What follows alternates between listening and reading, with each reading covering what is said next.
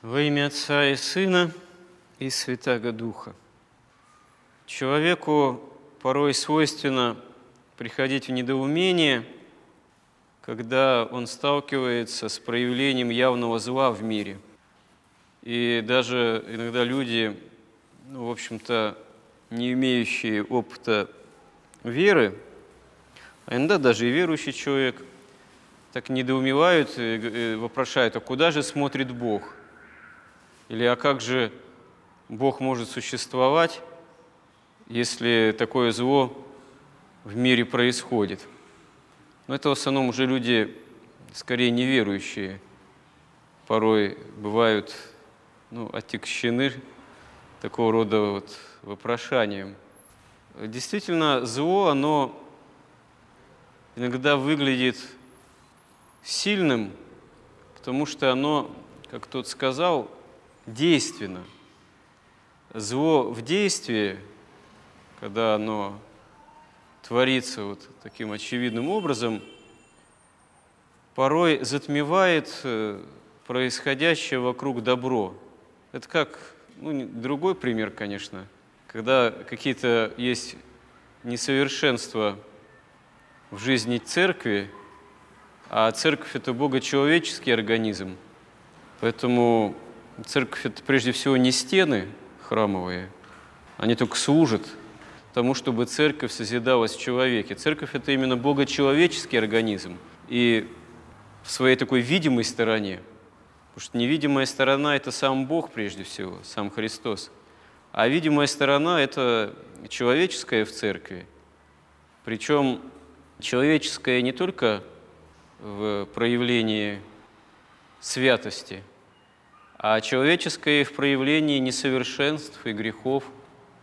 Ну и вот когда какой-то грех или неправильность какая-то в жизни церкви становится заметна, то ее легко, можно сказать, замечают, подхватывают, критикуют, педалируют люди, которые по тем или иным причинам настроены к церкви недоброжелательно. Каковы эти причины, это другой вопрос. Но по большому счету, на самом деле, редко бывает, что это искренняя любовь к самой же к церкви и к истине, и к правде. Чаще всего это завуалированный такой своего рода протест в ответ на то, что церковь, она обличает вот это зло, грех в современном мире. Тогда то, что церковь самим своим существованием обличает зло этого мира против нее же и обращается, когда, повторюсь, э, в жизни церкви становятся заметны какие-то несовершенства или грехи. Тогда вот они начинают педалироваться в большой степени. Так что, если вот так обратить внимание на те или иные критические посылы, в том числе современные, которые адресованы против церкви, а еще в этом есть что называется, такой подогрев информационный, который непрестанно выискивает те или иные поводы и начинает их раздувать. Вот если попытаться составить мнение о церкви именно от исключительно такого рода подогревах критических, то, конечно, можно, не зная настоящей жизни церкви, прийти к выводу, что, да, собственно говоря, а где же она? Церковь как таковая истинная, это где настоящая святая духовная жизнь в церкви. Будет создаваться такое ощущение, что в церковных стенах сплошные какие-то подмены и сплошное вот, чуть ли не беззаконие, в свою очередь, творятся. На самом деле, конечно же, в жизни верующих людей и церкви много настоящего. Даже при всех наших немощах, слабостях э, много вещей творится совершенно добрых, много происходит благого. Для, думаю, любого священника главное чудо – это когда человек приходит к покаянию и начинает меняться его душа. Сам человек начинает меняться и преображаться. Кто это вообще в состоянии отследить, кто это в состоянии описать, кто это в состоянии поместить в какую-то информационную копилку добрых дел, которые можно записать так сказать, насчет церкви. Но и вот тот период времени, последние два десятилетия, когда церковь начала на территории России из руин фактически восставать, мы можем найти очень много примеров. Не только, как говорится, восстановление стен, но и на местах, и в больших городах, и работы с людьми, и работы с детьми, и с детьми-сиротами.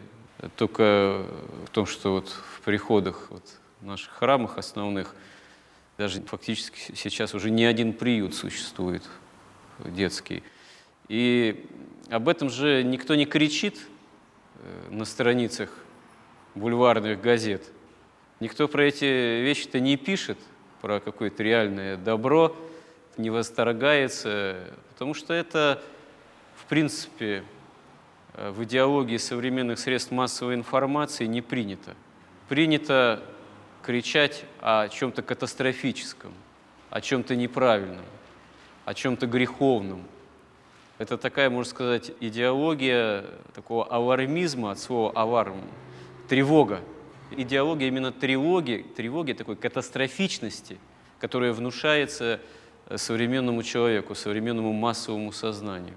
Ну и действительно, любое радио включишь, если, или там, я не знаю, телевизор, кто его смотрит, в первых строках э, идут какие информационные события?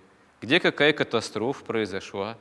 Где какой самолет упал? Где какой автобус перевернулся, сколько жертв, из них сколько там детей там, и так далее и тому подобное. Это же все, в первую очередь, на слуху. Да, это тоже, увы, мы живем в таком мире, лежащем возле, где и стихии имеют власть, порой катастрофическую, над человеком. Потому что когда Адам и Ева от Бога отпали, таков стал мир.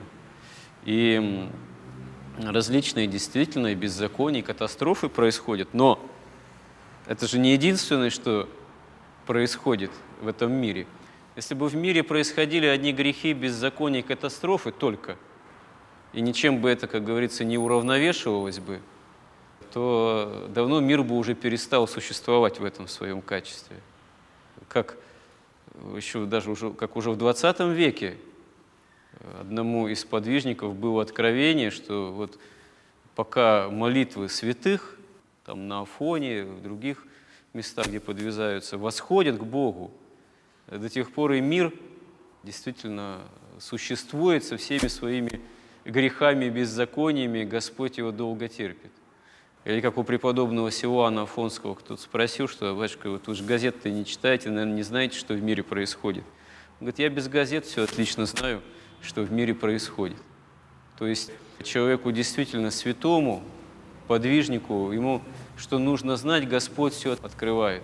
И э, чтобы этот подвижник мог бы и молиться за этот мир. Но и молитва таких людей, святых подвижников, на которых мир-то, собственно говоря, и держится, как про Содом и Гамору, э, когда Авраам вопрошал Господа, что сколько там праведников э, обретется в Содоме, вот, больше или меньшее число, то пощади. Господь и говорил, что каждый раз, когда Авраам так вопрошал, что да, если найду, там, в конце концов, хоть 10 праведников, то пощажу. Не нашлось. А э, пока вот этот мир все-таки, как мы видим, худо-бедно существует на все то зло и беззаконие, которые в этом мире творятся, значит, еще в этом мире есть и праведники, и молящиеся за этот мир, и богоугодные. То есть, значит, еще не все потеряно. И вот как бы зло не было действенно иногда, и как бы оно впечатляющее, какие-то впечатляющие, сокрушающие образы бы не имело, на самом деле оно в конечном счете ничто пред Богом, пред правдой Божией, пред истиной, потому что оно все равно временно.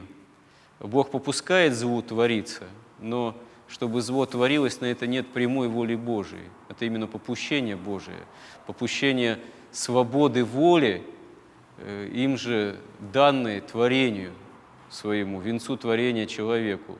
Хотя человек от Бога отпал, и отпал часто вот возможность творения зла, И хотя Господь попускает злу этому твориться, развиваться, и как бы оно не выглядело порой впечатляюще, да, само это зло, те, кто его творят, они все равно ограничены, они всемогущи в этом зле. Ограничен человек, который даже творит зло, э, хотя бы уже краткосрочностью своего земного бытия. Потому что предел есть земной жизни любого человека и злодея любого тоже. И как бы кто не изощрялся в том или ином зле, когда отнесли на кладбище, уже все, настал час суда Божьего. И что это зло в перспективе вечности, чем оно может такому, как говорится, человеку, укоренившемуся во зле, помочь?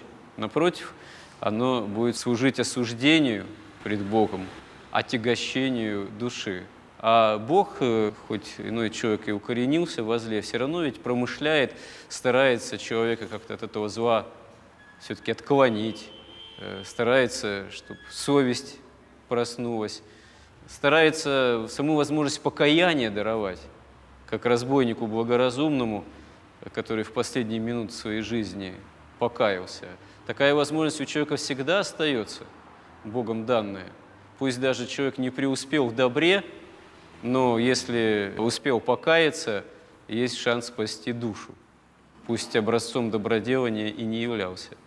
Поэтому зло действительно при всей такой своей порой иллюзорной, иллюзорном таком всемогуществе, оно именно что иллюзорно, оно не действенно в плане вечности, оно не действенно по отношению к правде Божией, которая все равно побеждает и все равно в конечном счете в перспективе всеобщего воскресения из мертвых, страшного суда, второго пришествия Христова, новых земли и неба, зло будет, как свидетельствует откровение святого апостола Иоанна Богослова, окончательно побеждено. Но выбор, выбор остается в этом вот неком самоопределении относительно добра и зла за самим человеком. И, в общем-то, этот выбор может осуществиться во все дни, даже часы и минуты земной жизни, пока она еще совсем не истекла. Аминь.